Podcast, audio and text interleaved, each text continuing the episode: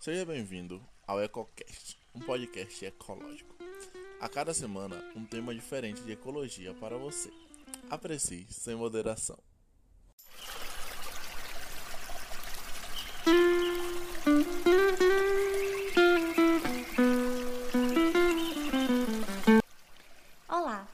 Sou Alessandra Andrade, professora responsável pela disciplina Ecologia Geral na Universidade Federal do Recôncavo da Bahia. Esse podcast é resultado de um projeto de monitoria sobre minha supervisão com o objetivo de revisarmos os tópicos abordados em sala de aula. Hoje vamos falar sobre alguns conceitos básicos importantes para o estudo da ecologia. Mas primeiro, o que é ecologia? Podemos definir a disciplina como estudo científico da distribuição e abundância de organismos e das interações que determinam essa distribuição e abundância.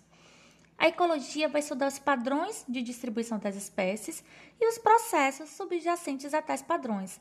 Essa disciplina integra abordagens focadas em diferentes níveis de organização, tais como estudos de indivíduos, de populações, de comunidades e de ecossistemas. O nível hierárquico básico para os estudos em ecologia é o organismo, onde o foco maior é compreender o modo pelo qual a forma, a fisiologia e o comportamento, de um indivíduo o ajuda a sobreviver em seu ambiente. Podemos nos perguntar quais são as adaptações que permitem que os organismos consigam viver naquele ambiente. Já a população compreende um grupo de indivíduos de uma mesma espécie que ocupa uma determinada área em um determinado espaço de tempo.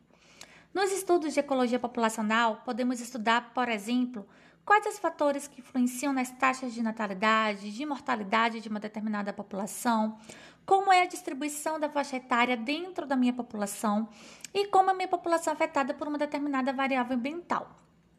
Por exemplo, Oliveira e Casemiro, em 2013, observaram que a distribuição geográfica de Rinella granulosa, uma espécie de anfíbio, não será afetada pelo aumento de temperatura no futuro, pelo menos até 2080. Provavelmente pelo fato dessa espécie apresentar uma fisiologia extremamente tolerante a altas temperaturas e por possuir adaptações para suportar o clima quente e seco. Já quando pensamos em comunidades, que podemos definir como grupo de populações de espécies diferentes que ocorrem juntas no espaço e no tempo e que estão conectadas uns aos outros por suas relações ecológicas, podemos estudar as interações, essas interações ecológicas, os padrões globais de diversidade, o porquê temos dentro das comunidades algumas espécies muito abundantes e outras espécies raras. Podemos realizar estudos como o feito por Rocha colaboradores em 2018, que concluíram que a quantidade de hábitat presente na paisagem está associada ao maior número de espécies de mamíferos em uma determinada região de cerrado.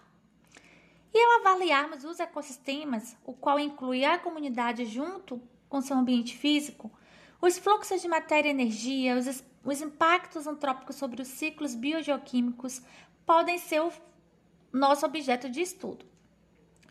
Ao pensarmos os diferentes níveis hierárquicos, ou seja, né, organismo, população, comunidade, ecossistemas, teremos uma série de propriedades inerentes a cada nível deste.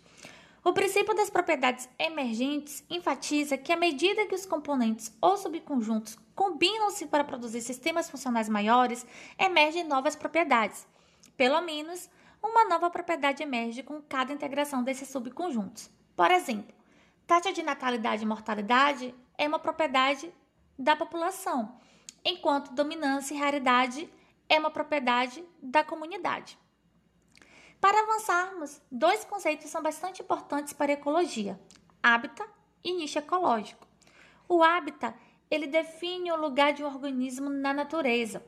Os hábitats, eles são distinguidos por notáveis características físicas. Entretanto, Existem regiões de transição entre, esses, entre diferentes ecossistemas, denominadas de ecótono, onde essas diferenças podem não ser tão claras. Esses ecótonos são regiões onde encontramos uma elevada biodiversidade, onde encontramos espécies de ambos os ecossistemas que estão ali em contato. Por exemplo, a região do Cantão, que é situada no, no centro-oeste do estado do Tocantins, é um ecótono formado pela confluência de dois grandes biomas, floresta amazônica e cerrado. Além disso, uma região que apresenta características semelhantes ao bioma Pantanal, do Pantanal, com regimes de enchentes e grandes lagos, formando um mosaico de ecossistemas muito peculiares e únicos na região. E essa heterogeneidade ambiental que se é formada né, por essas diferentes características faz com que diferentes espécies estejam ali habitando aquele ambiente e, consequentemente, teremos uma elevada biodiversidade. Já o nicho ecológico ele se refere ao conjunto de condições em que um organismo, espécie, população pode persistir, ou seja, sobreviver e reproduzir-se, e em geral são maiores do que as condições em que o organismo realmente vive. Essa redução é causada pelas interações bióticas. Para entender como é que uma espécie está distribuída em uma determinada área e por que essa, essa espécie ela não consegue sobreviver em uma outra área com condições ambientais diferentes, é essencial a gente entender esse conceito de nicho ecológico.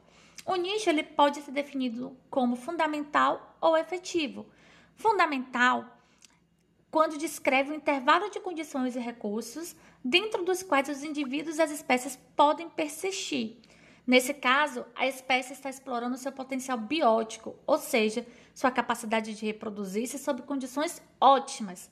Já o nicho efetivo é o espectro mais limitado de condições e recursos que permitem a permanência da espécie, mesmo na presença de competidores e predadores. Nesse caso, todos os fatores que se opõem ao desenvolvimento do potencial biótico podemos chamar de resistência ambiental. Ao estudarmos esse conceito de nicho ecológico, lá na frente vamos entender o quanto que é importante para a gente estudar as interações ecológicas, a força da competição, a sobreposição de nicho e como de fato as espécies elas podem estar distribuídas em relação a essas questões, aos diferentes fatores ambientais. Todos esses conceitos são importantes para realizarmos diferentes estudos ecológicos. Vamos aprofundar um pouco mais nos próximos episódios. Obrigada pela audiência e até o próximo episódio.